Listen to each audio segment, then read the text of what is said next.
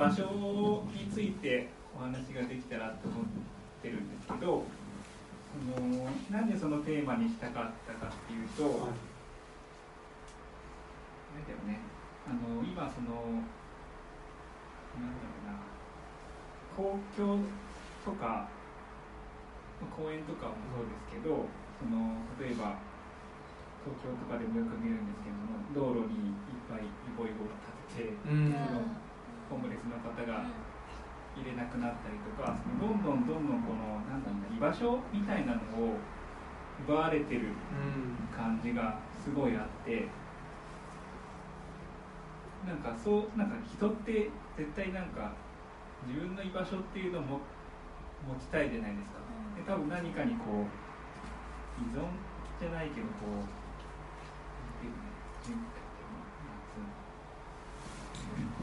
貴族みたいな違いなんとなくこう自分の場所っていうのを持ってないと不安になってそういうのをどんどんどんどんこう取り上げられちゃうと最終的にそうやっぱ大きなもの国とかなんかそういうのに取り掛かるしかなくなってそれがなんか今の変なナショナリズムを生んでるんじゃないかみたいなところもなんか思い当たったっていうか。急ですね。急にでかくなりますね。わかりますけど。でもなんかそんな雰囲気ないですかね、でなんかその、まあ、場所を開くって本当にまあ青木さんたちの場合本当に自宅を開いて完全にこう、まあ、自分たちを開くっていうことをされててでもなんか今どんどんそうやって自分たちでコミュニティなり自分たちで社会なりを形成していかないとどんどん本当に生きづらい世の中になっていっちゃうんじゃないかなと思っててなんかそういう場所を作るっていうのをもっともっとみんながやれてったら面白くなりそうかなっていうのがあって。なんかそういう話ができたらなと思ったんですでもねそれあのー確かに確かにというかですねその、まあ、いわゆる液状化する社会とかね、その個人っていうのが社会の中に漂流しちゃってて、その夜べがなくなってるっていうところですよね。そこはすごく感じるところでそれがまあ何て言ったらいいんですかね僕らの場合は3.11の時に起こった時に、えーまあ、一つはその報道の話でなんかえっと、スポンサーが降りたら言いたいことも言えなくなっちゃうんだっていうのにショックを結構受けて、まあ、当たり前の話かもしれないんですけどなんかでその言いたいことも言えないしなんか正しい情報もう入ってこないっていう状況になるんだっていうことに気づいてでいろいろ調べてみるとそもそも正しい情報を言われてなかったんじゃないかみたいなこととかも 出てきてすごいなんかショックを受けてで正しい情報って何なのかなっていうところを考え始めたところがあってそれってあの一人でインターネットがカチカチやってたり一人で考えてるとその正しさってキリがないんですよね、うん、なんかもうどんどんどんどんと何て言ったんですか抽象化していくというか。で結局あの大きなも大きなものが言ってる正しさっていうのを受け入れざるを得ないっていうことになっていくのがすごく僕はそれがバーチャルだなと思ったんですよね、まあ、抽象的にしていくからどんどんどんバーチャルになっていくんだけど最後にたどり着くのが、まあ、今おっしゃったナショナリズムであったりとか、まあ、宗教のね何か、まあ、オウム真理教まあのまさにそういうことだと思うんですけど大きなものにもうすがりつくしかないと。個人が夜べがなくなったために大きなものにすがりつくしかない状況になってしまってでその大きなもの、まあ、国家であったり教祖が言ったことを信じるしかないという状況になってるっていうのがすごくあのバーチャルでだし生きにくいなというのもなぜかというと周りのあの状況を見てたりとか自分の感じてる感覚に目を向けるとその大きなものが言ってるものとは全く違うんですよね。うん、うん、ということに気づいちゃったっていうのが3.11っていうのは僕にとっては大きかったなっていうのは思うでその時にまあ個人で考えててもしょうがないっていうか個人でいればいるほど大きなものにしがみつかなくちゃいけなくなっちゃうんじゃないかっていうんで、まあ、少しですねなんかあの少しっていうかなコミュニティコミュニティという言い方もあるかもしれないですけどもうちょっとあの緩くですねあの他の人たちとつながってえー、行くとあの大きなもの一気に大きなもの正しさにボーンといかずにこの中間ぐらいのところでまあいろいろあるよねみたいなことでですねととどまれるような気がしたんですよね。そういうまああの問題意識はありますね、はい、なんかそのいろいろあるよねみたいなことを言える場所っていうのがまず、そもそも、えっと、普通に仕事をして家に帰っての往復の生活の中だと得難いっていうのが、あのあるんだろうなっていうのは思ってて、なんかその、えっと、私たちもその場所を開くみたいなこととかつまりその自分たちの心として開くっていうことだと思うんですけどそれがそんなに なんか昔から自覚的だったかというとそうでもやっぱりなくてなんかここ結構数年ではあるんですよね。でなんかその最近の話はその韓国文学のフェアをうちで、えっと、去年かな1年前くらいにやってでその時に、えっと、何でもなく韓国文学とか韓国好きな人集まろうみたいなイベントがあったんですけどそれも特に読書会ではなくなんかテーマとかがあったわけじゃなく集まったんですけどそこで出てきたことがなんか自分が韓国を好きだってことを言えない。でなんかその職場で例えばなんかうんやっぱナチュラルにあの韓国のこととか韓国の人のことを悪く言われたりするとかなんか、まあ、そこはちょっとひどい人が一人いる場所だったんですけどそのあのビラ配るみたいな人とかいるところはちょっと激しめだったんですけど、まあ、なんかそうじゃなくともなんかそのなんだろうなうんとまああの普段テレビとかでやってるような情報だけ見てる人たちにとってはそれがまあ自然な考え方になっちゃっててで自分が好きでなんかすっごい頻繁に行く人だったんですけどお土産なんか海苔とか配れないみたいな。ああ海苔すら。好きなんだ。美味しいのにね。じゃあ好きだよね。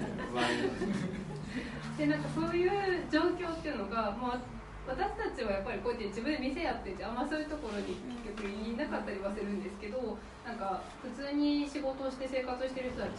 ていうのがそれすら言えない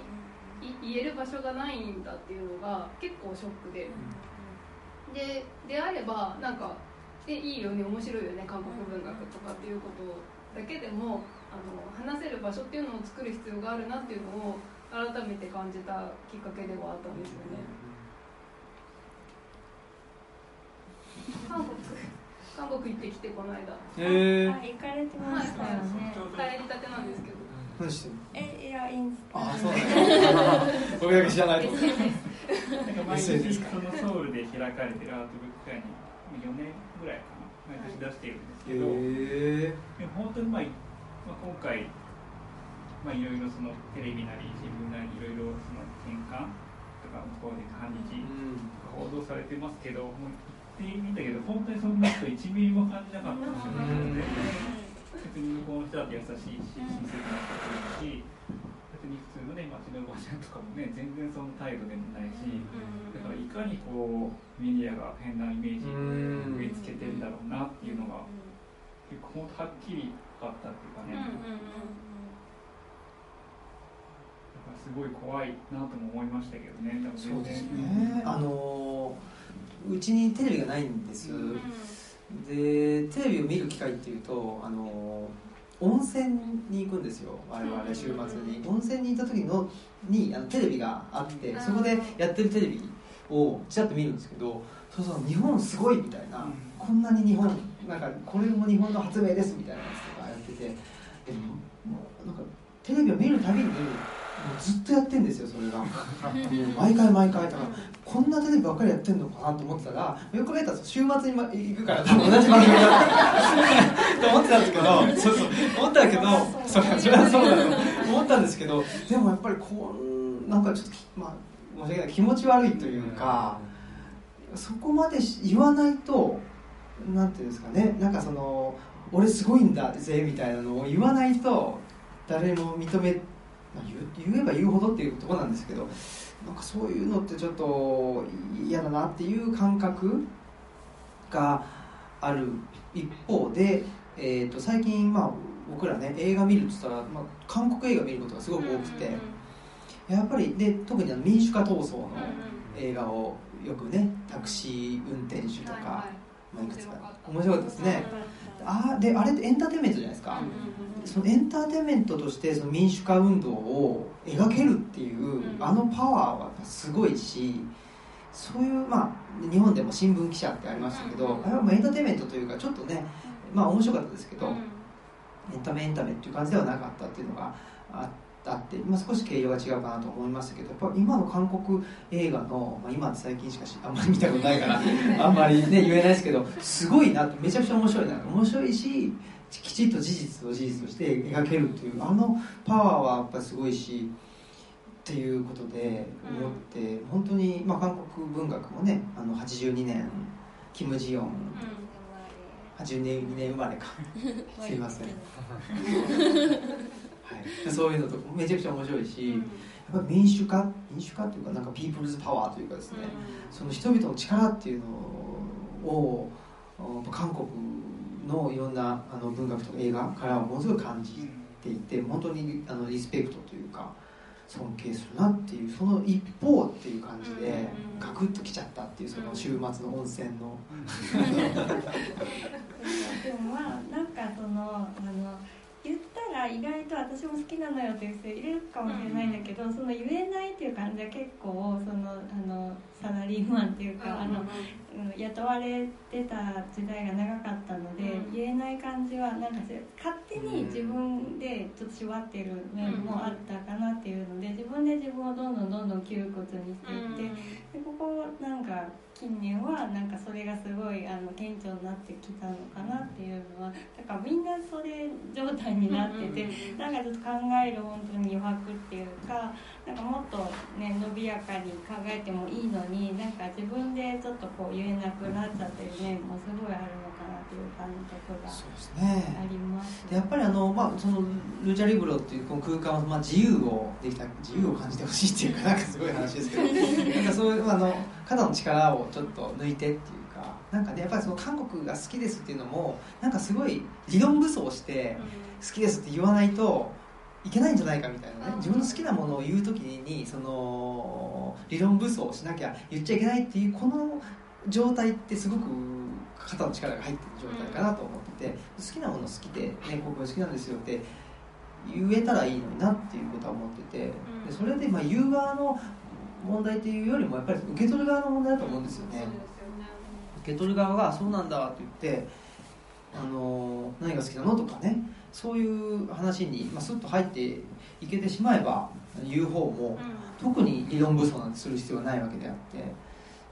っていうふうに思うんですけどね。うん、でそれは僕あの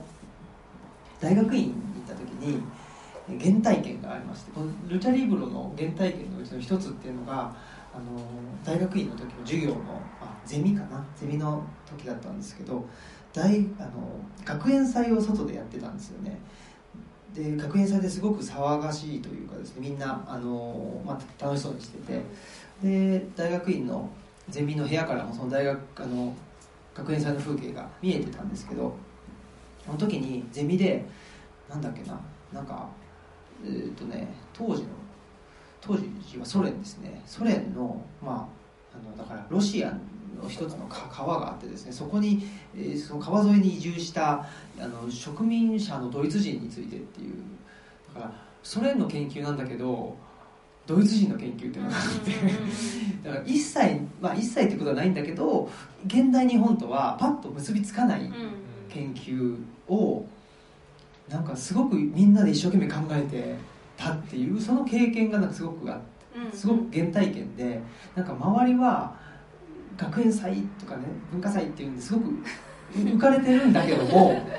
全く関係のない敷地は一緒なんですよ。一部屋だけそのあの全く関係ない。しかも80年90年ぐらい前のロシアに植民を移住したドイツ人の研究をみんなでものすごく考えてる。その空間がすごく豊かだなと思ったんですよね。そういう場を作りたいっていうかですね。まあそれがなんか交渉って言われちゃうそそれまでかもしれないんですけどね、その世俗世俗っていうかそのね周りとちょっと違った世界があるっていう。でもそういうあの空間であったりそういう時間を多分働いてる人でも1日でも30分でも1時間でも持てたらなんかだいぶあのなんて言ったんですか相手の好きなものの存在も許せるんじゃないかなっていう気はしてるんですよね。っていう、まあ、そういう大学院っていうのは僕原体験にあると。でねあの今あのちょ妻も言いましたけどやっぱその雇われているっていう状態ですね。これもなかなかですね。なかなか人を縛るものだなというふうに思ってて。僕も今あの図書館やってますけど週5日その障害者の方の就労支援っていう仕事をしててで法人で働いてるんですよ。週5日間。正規職員で。でそうするとやっぱりですねなんかやっぱそそそこに抵触するようなというかなんか変な風変な風っていうかななんかねマイナスになるようなことは言わないようにしようかなっていうふうにふっとやっぱり思いますよね。うんでまあそれそういうもんかもしれないんですけど社会で生きるっていうのは。でだけどまあ今僕がこういう活動をしてても法人の側からは特に何も言わないし、まあ、逆に応援してくれる人もいるぐらいなのでだから働いてますけどそれでね自分の好きなものを否定される経験ってすごく僕はもう耐えられないんですよ。激しい。ですね。今言ってて思ったけどあ耐えられないわ。うん。だからそうでもみんな多分そうだと思うんですよ。自分の好きなものをね批判されたら嫌でしょ。っていう単純に。だからそういったら言わなくなるんじゃないですか、うん、そうするともう当たり障りのない。ね今日電車混んでたよねとか。別にいい。か。らいいけど。なんかねまあいいんですけどそういうところからね会話も始まりますんで。いいんですけど。なんかやっぱりねちょっとその本質的というかやっぱり自分の好きなものを出し合えるみたいな、そういう時間が欲しいなって思ってますね。そういう時間が作れる作れるとかそういう時間があの流れる場になったらいいなとは思ってますうちは。なんかでもこうなんだろう場所を開くって言ってもただこうなんていうんですかね。開くだけじゃ人来ないじゃないですか。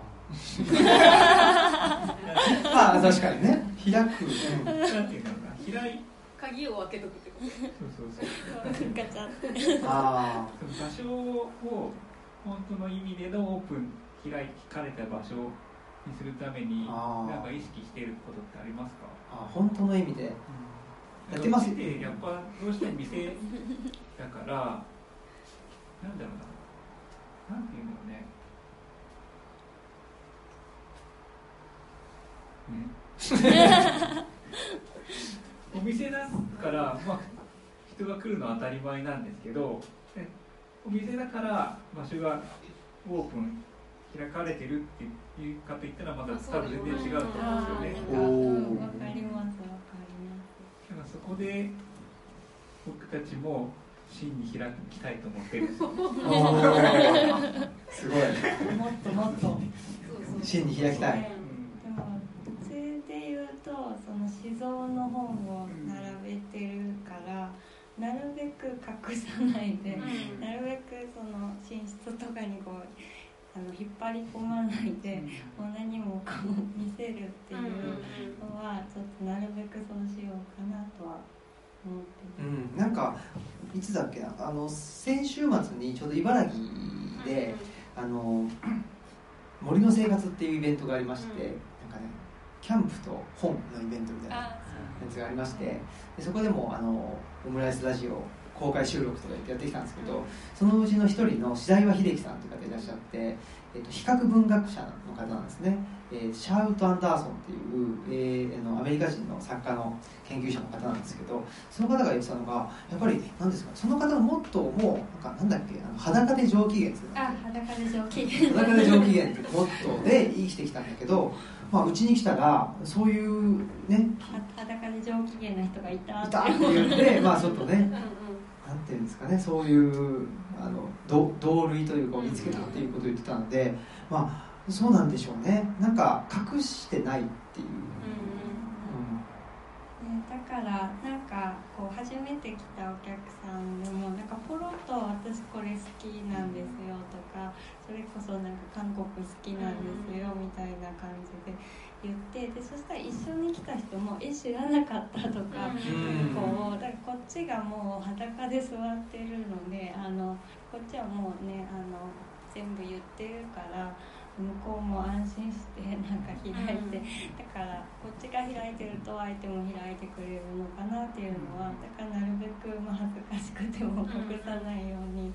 なんか言った方がお互いもしかしたら楽なのかなとか思います。でその真に開けてないなという 自覚のようなものがあるということですか？そうですどうだろうね。なんかなんだろうな。どうしてもやっぱその半分商売半分っていうかねまあ 半分なの？っていうね。逆にびっくりすると。まあどうしてもやっぱねお金が関わってきちゃう部分がなんとなくやっぱりかかるんじゃないけど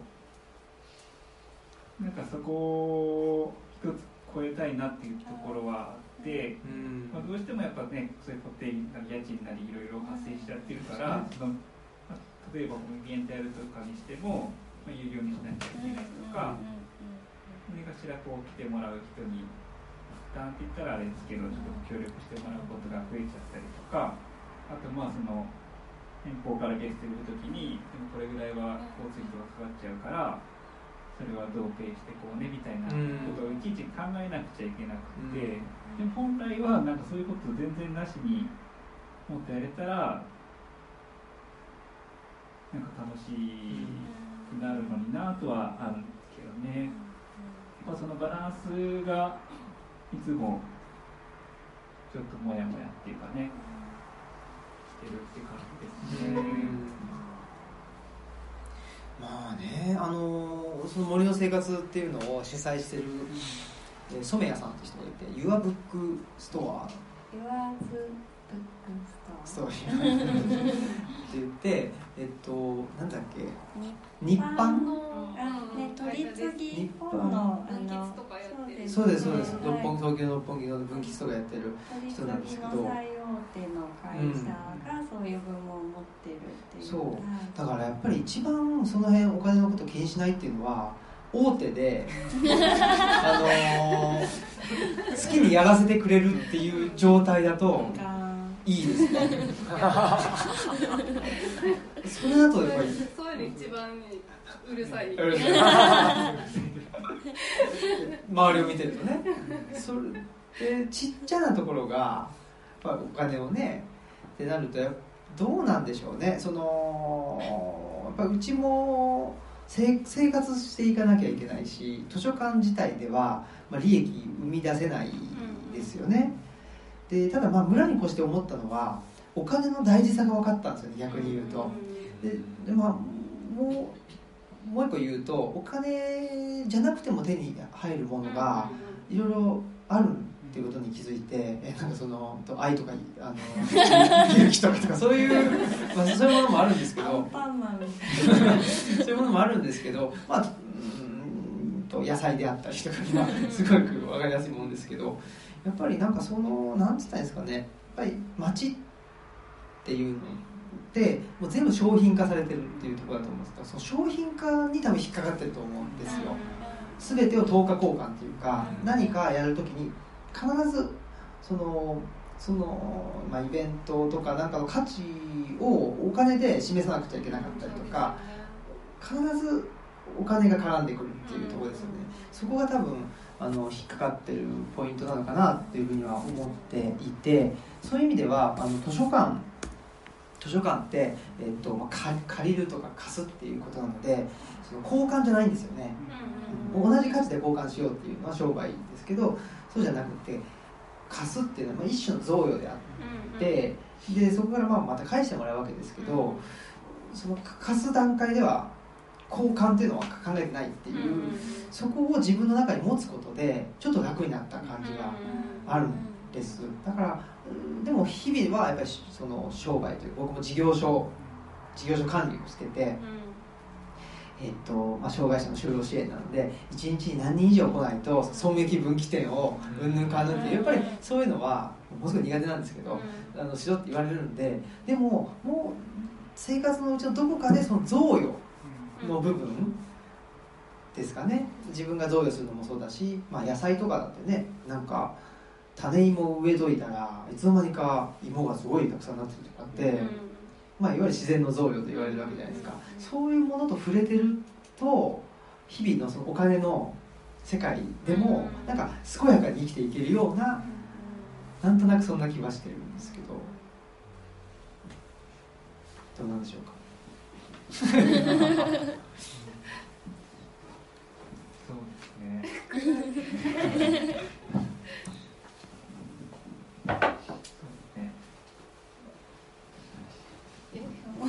その本屋さんってなんか本屋さんになを選んだ時点でお金持ちになれないよねっていう話を前前してた。気がするんですけどでなんか前にあの書物、えーと、書物を巡る戦いだった。っけ違う。何の話ですか？あ書物を守る戦い、えっと、京都の聖本書さんで、ね、内田哲先生と3人でお話しした時に、まあ、一応本はなんか商品じゃないっていう話が出て。でまああのまあ、流通しやすくね、広まりやすくするために商品っていう形をとっているけど、うん、まあ、本っていうのはその投下交換にならないから、まあ、例えばなんかこの人はあのもう人生変わるぐらいの影響を一つの本からあの得たっていう人もいればなんか全然意味が分からなかったっていう人も。いたりしてだからなんか本を扱ってる時点でかなり贈与してるんじゃないかな勝手に 誰かの人生を救ってるかもしれないしなん。かねもらってる以上に何かを贈与してるん。じゃないかなと思ってます。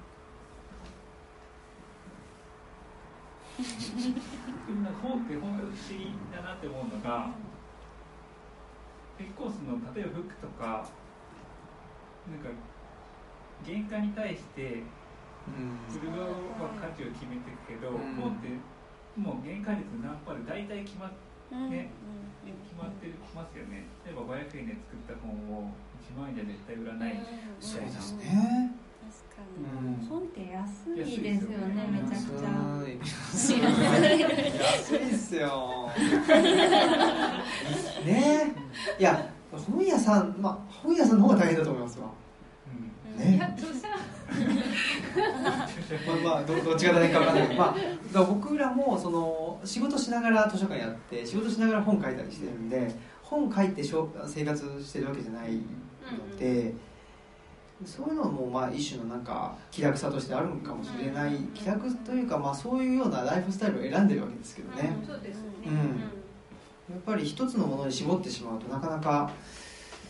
そこで一点突破でどうにかなるというふうには僕らはあんまりそこは難しいかなと思っちゃったんで、いろいろやってなんとか、ね、本を書いたりなんかしていこうっていう。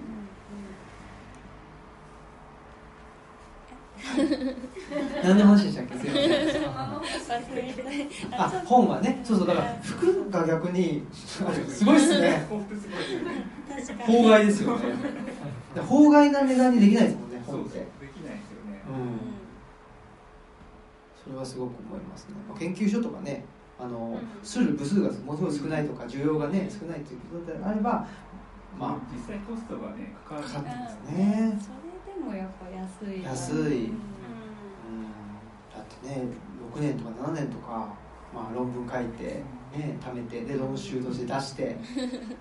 でねっていうことですもんね。本は安い。なん。だっけでもなんか本は割とそうやってあの全国で同じものをみんなで売るじゃないですか、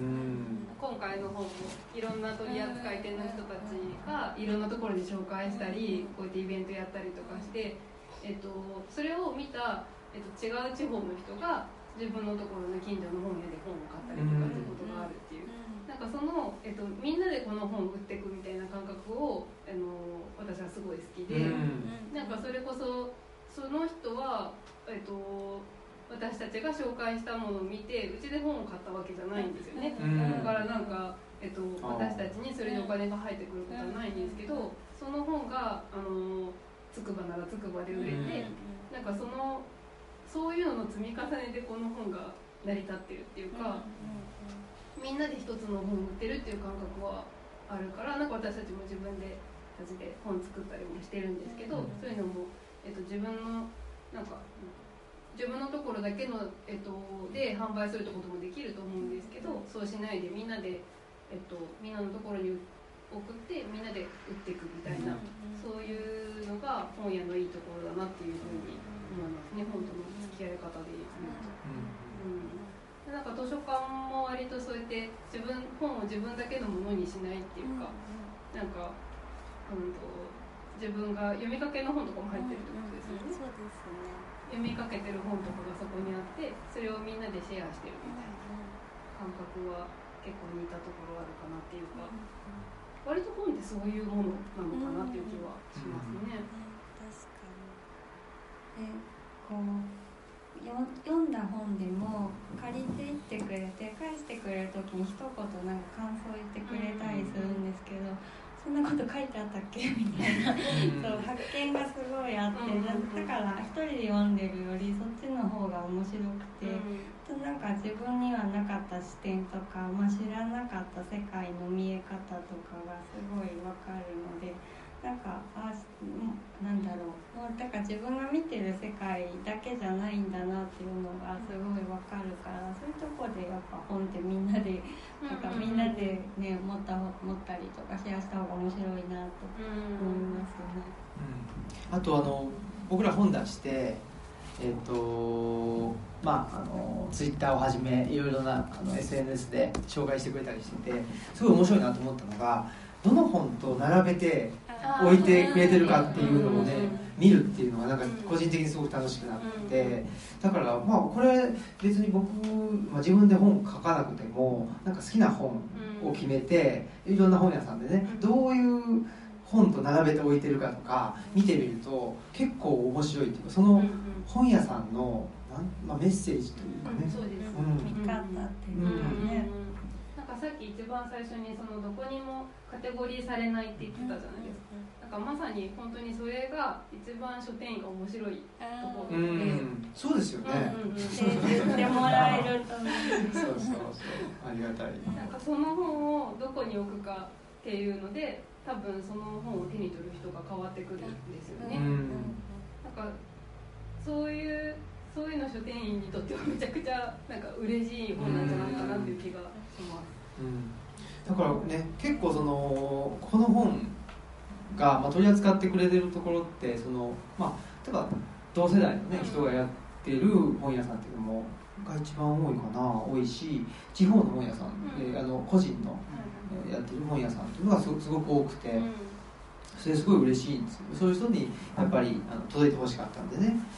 ですけどやっぱりその大手がねあんまり 忙しいんですよねいろいろザーッと入ってくる本がね、そうするともうねなんか面倒くさいじゃないですか。瞬時に判断そうそうそうそう。悩む時間が振り分けられて、でその振り分けられた棚の担当者がシュッて入れるんですけど、なんかあのとりあえずと思って積んだりとか目にして何週間とかで結果が出ないとなんかなんかピーって読むやつとかあってブブみたいになってプシュみたいな。売れてないよみたいなね。そうそうそう。だからそれもなんかちょっとそのなんていうんですかね人間関係と似てるところがあるとか 現代社会のねなんかそのなんて言ったんですかねあこの人ってこういう業界でこういう仕事してる人でしょ、うんうんうん、じゃあ話そうかみたいな、なんかそういうのすごく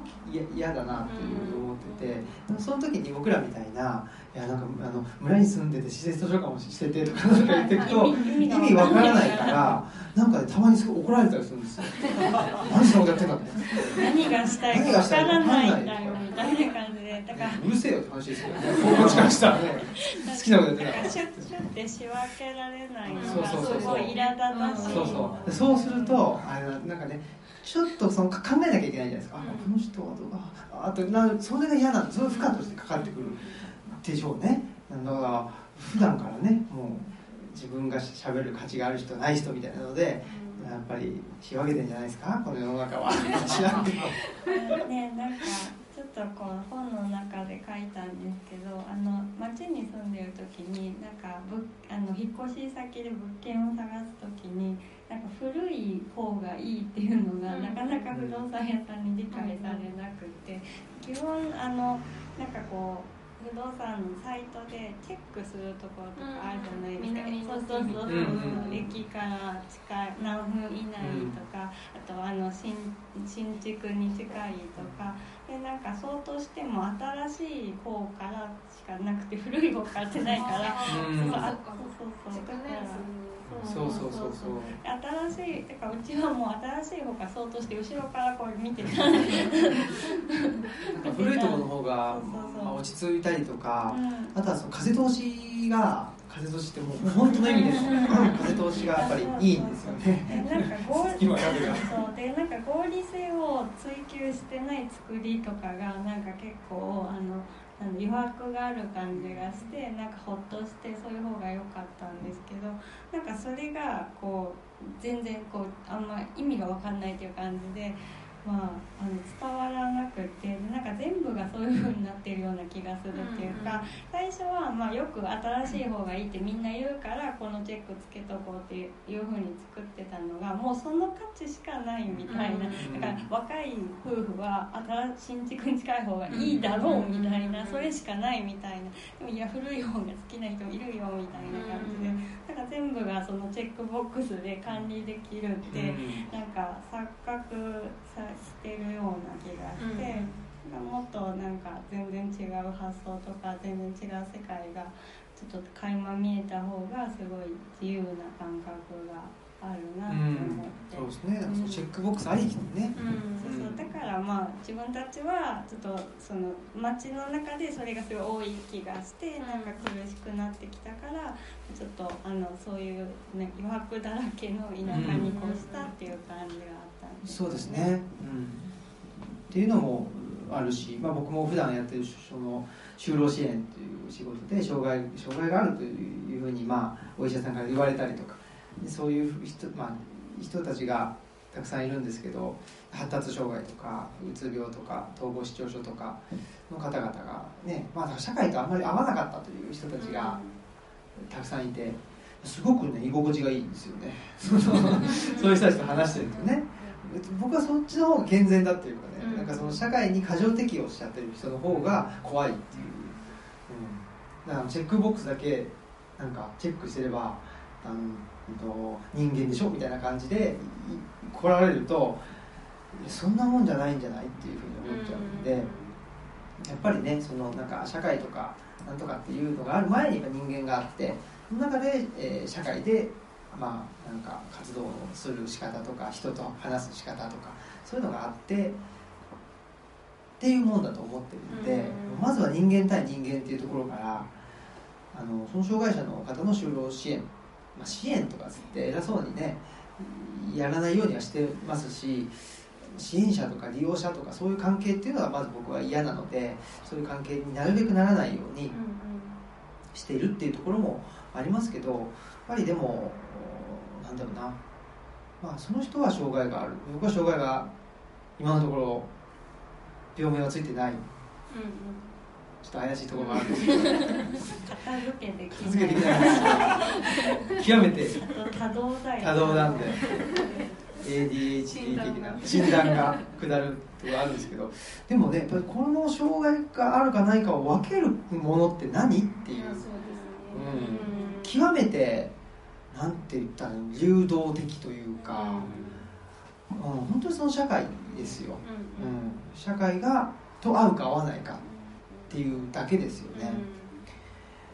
でその社会と合うか合わないかでじゃあどういう人がそのその寛容さをが少ない社会かというとやっぱり余白が少ない社会っていうのが寛容さが少ない社会なんじゃないかなと思っててそうすると、まあ、すぐ障害障害とかつってうん。ね言われてしまうしんどくなって心療内科行ったら「いやあなた適応障害ですね」とかっつってすぐ言われちゃうみたいなそういう社会になっていますよね。はい、っていうふうに だからまあ余白が大事だよっていう話。すぐ何の話かすみません。そうなんだよね。喋っちゃうから。確かにそうすぐ分けられちゃうっていうのはありますよね。でなんか本当に突き詰めていくとうちもそのお客さんと店主とかその分けたくないっていうのがあるんですよ、っていうかそのなんかずっと思ってるのが別に名古屋の人に限らないとは思うんですけどでもなんとなく名古屋の人そういう人多いんじゃないかなと思うのが。なんかそういう お客様体質なんですよ。あわかりますか？なんか自分なんだろう与えら与えてくれる前提みたいなのがすごい感じてそれは嫌だなって思ってなんかその消費者すぎるっていうか消費者マインドすぎる。でもなんか消費者である前にその社会を形成してる一人でしょっていう思いが強くってなんかそういうふうに仕向けたいっていうか。仕向けたい。なんかできるだけそういうそう。そういう場を作りたい。場を作りたいしそういうマインドを変えていくようでなも多分それが場を開くっていうことなんでしょうね。あそう前にちょっと話してたなんかそのもうちょっとチャーミングにやっていきたいっていう。かりますチャチャーミング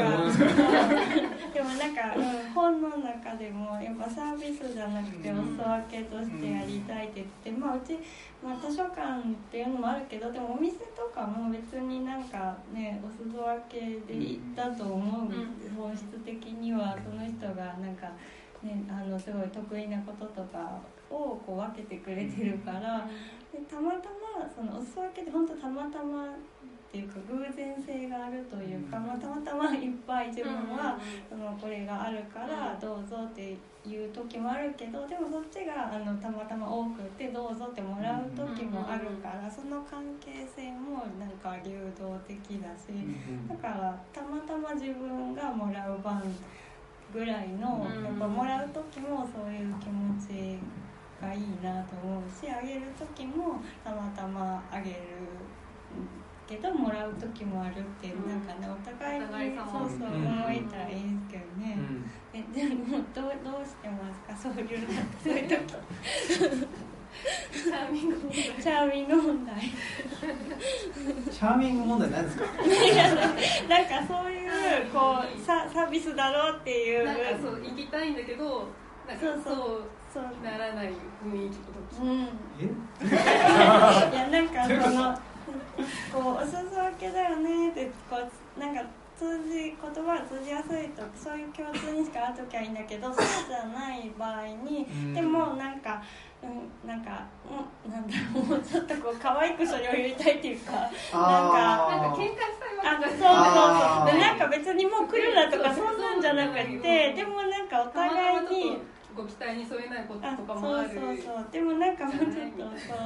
お互い楽になんかねそれうん。そういう関係にうん。持って仕向ける仕向けれたらいいなって思う。そうですよねあーなかなか。そのなんかやっぱ自動販売機みたいなえっと時気持ちになる時とかある？おおそれはだいぶ傷つきますよね。でもないですね。あのないです。ないないけどワンツーワンツーと来ないから。あワンツー ワンツーワンツーとたまに。そうなんかたまにあ全然目が合わないなっていう時とかがやっぱりあったり。あーどうわかんない。うん。ね。まあまあなんか、まあ別にそれはそれでいいんですけど、うん。まあ最初からもうお目当てのものが決まってて、そ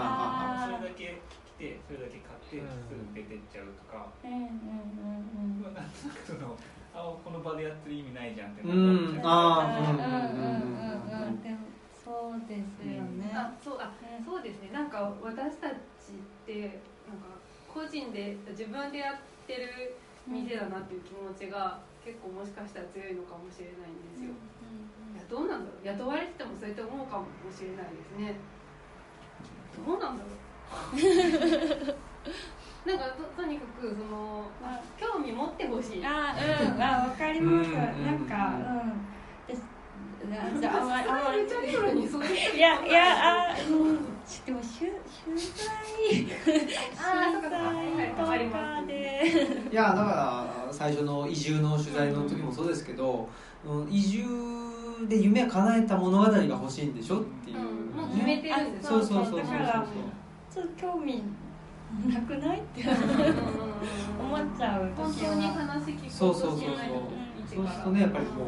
そうはいかねえぞっていう気になっちゃうっていうことはあってもうね。全然チャーミングじゃないよ。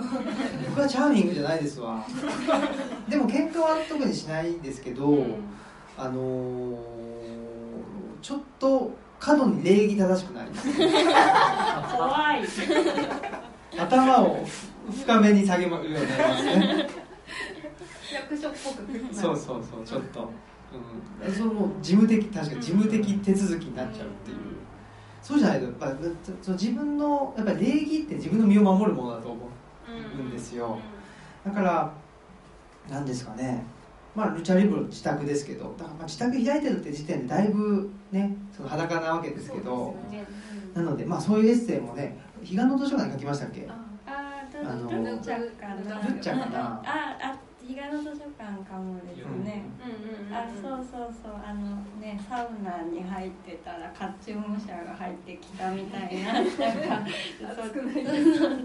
すごいなんか怒るっていうよりシュールだなと思って、まあ、なんかねもうここは本当に自分たちのその本棚開いてもうなんかもう裸なんですけど、たまになんかねあの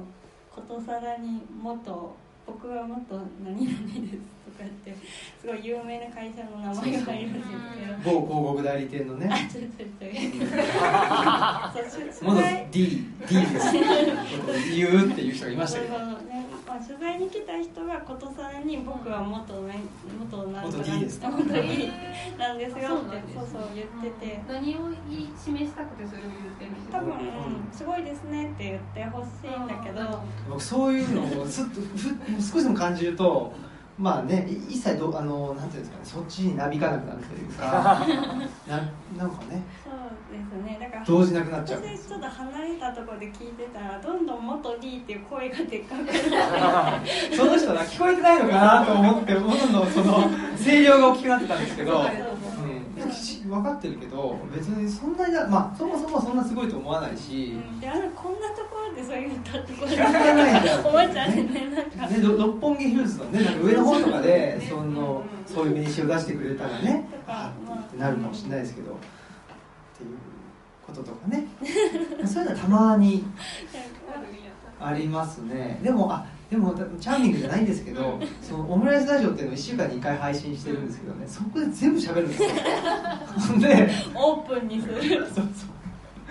う。なのでね、うん、だからまあそういう意味で、まあ、オムライスラジオって僕にとってはそのセルフカウンセリングとかね、うん。オープンダイアログとか勝手に言ってるんですけど、うんまあ、これも最近のその、まあ、セルフカウンセリングってないですけどオープンダイアログダイアログはあの斎藤玉樹さんがね、最近言ってることで精神のねあの医療の世界でも言ってますけどそんな感じでなんかねちょっとなんかそうやってオープンダイアログの本を 僕読んだわけじゃないので マイオープンダイアログなんですけどこれは。勝手にね。言ってるだけなんですけどまあやっぱり開いちゃうっていうかですね、まあ、かといってその人を別に僕攻撃したいわけじゃないんでそうですよね。うん、であのこれ、えっと「戦う移住本」って書いてますけど戦う相手がいてそいつを叩きのめしたいっていうわけじゃなくって、何なんですかね。なんかその社会の構造とかね、うん。その息苦しさを作ってる構造とかなんかみんなを消費者にしちゃってる社会のシステムとかそういうシステムから、まあ、の逃れるというかそういう戦いというかなんかもがきというか、うん。あがきっていう感じですね、うん、でそれをまああのオープンにしているというか、あのインターネットラジオを通じて。うん。でもなんかオムライスラジオは本当にあの聞いてるとその場に参加してるような気持ちになるじゃないですか。あだからなんかそのえっとそんなに直接会話を交わしたことなくてもリスナーの人たちは多分もう友達みたいな気持ちになっちゃうとか。それはなんかその、えっと、ラジオだから、まあ、聞く側と発信する側があるんですけどそこにまあ対話が生まれてると言っても過言ではないと思っててそれもまた一つの場になってるなっていうふうに思いましたね。嬉しいですよね。ね。多分ね、えーあやふやな知識で喋ってるから、うんうん あやふやな知識とか記憶で、タイトルとかね曖昧なんで突っ込みたくなるっていうところはねもう何々だよってこう言いたくなる。とかねうん思うと思うんですけそうどそううん。でもだからやっぱりそのラ私たちのラジオとか彼岸の図書館も多分ツッコミどころがすごいたくさんあるから、だからその多分完全に消費者になりにくいんじゃないかなと思って、うんただこう享受するんじゃなくてもうこの人たちあれだから自分でやろうみたいなとか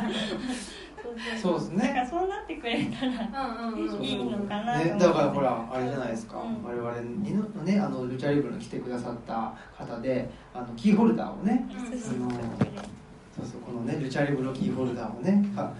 か勝手に作ってくれたという人がね、まあ、今日もあの来勝てくれて手にグッズますけど。一人ゲリラ舞台という一人だから舞台じゃないじゃんっていううでそこは最高だなと僕は思ってて。勝手に図書館とかラジオやってたら勝手にグッズ作ってくれてありがとう、うんいやそういうなんか関わる人がこう増えていくというか、うんありがたいというか。そうだからね楽しいですよね、うん。だからなんかあの謎のお返しが返ってくるのがすごい楽しくて。謎のお返しが。彼岸の図書館も言ってみればその編集の高松さんがなんかラジオ全部聞いてうん。編集してくれたんですもんね。そうですね、ね全部は聞いてないんですけどあね、でも、うん、正確には。でもまあもちろん。なるべく聞いて。てとか、まあ、膨大なんだよね。これがいいんじゃないかっていうのを。あの当たりをつけてくれて、うんうん。うんだからオムライスラジオを高松さんなりに編集してくれたっていう本ですね、なんか一から文章を書いてるっていうのとはまたちょっと違う本の作り方を今回はされてるっていううんことだと思いますけど、なんかそれも関わって作りたいそれを本にしたいって言ってくれる人がいて、なんか関わってくれた一つの例かなっていう。本当そうですね。だから高松さんができることをこうしてくれたっていう感じでそれが本にねすることだったって感じなのかな。そうですね。やっぱみんなのルチャリブロみたいになってきてるじゃないですか、うんそうしたいみんなの。あなるほど。なるほどみんなのオンリみんなーのウィーディングになりたい。みんな で作ってほしいっていうねあ本当ですね。それはすごいいいですよね。どどう脱ごう。か あとなんかちょっと余談なんですけど、夫婦でやってる同士で、うんなんかどうですか？ちょっとなんかか風向きが嫌な 嫌な風向きいやがなんかそれぞれその京子さんはこれが得意とかうん黒田さんはこれが得意とか、うんなんかどういうふうにやってるのかなと思って、聞きたいですね。でも割と得意不得意が分かれててあれだよね。私はできることがとても少ないので。へえそんなことない。んでも分かれてるんだったらラッキーっていうかそういいでですすね。よね。お互いで自分ができないことをやってもらうみたいな感じが多いよね仕事の仕方は。二人とも苦手なこととかありますか？あそうなあのでもすごい綺麗な素敵なのにでもあのいい感じにごちゃついてるっていうふうに。あでもうん。ごちゃついてでなんかぴぴっちりしてるより自分が入っていく余地があるような気が しますごちゃごちゃ素晴らしい。計算づくまあできないんだよね。なんかそういうやっぱすごくコンセプトをきっちりしてなんか一点一点超えておく本屋さんに憧れるんですよ。なんかそういうとこ行くと本当素晴らしいなって思うし、しその自分のなんかこう好きなものだけでこうきっちり作るみたいな、でもまあ自分たちはそれできないからなんか本やって綱引きってよく言うんですけど、うん。そのお客さんが反応して買ってくれるものがあってでまたそれを仕入れたり、えっと、似たような本も仕入れたりとかして棚ができてるから、なんか自分たちだけで作ってる店じゃもともとないんですよ。あそうか。じゃあみんなのオンリーで。うん。みんなの でもねそういうものというかねやっぱりこれだけ続いてるっていうことはうん。やっぱりみんなのっていう部分がないと続かないですよね。あれが孤独なんです。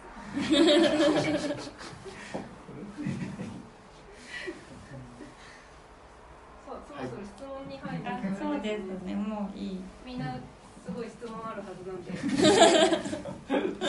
ごいですね誰のかな振りが気にしなく。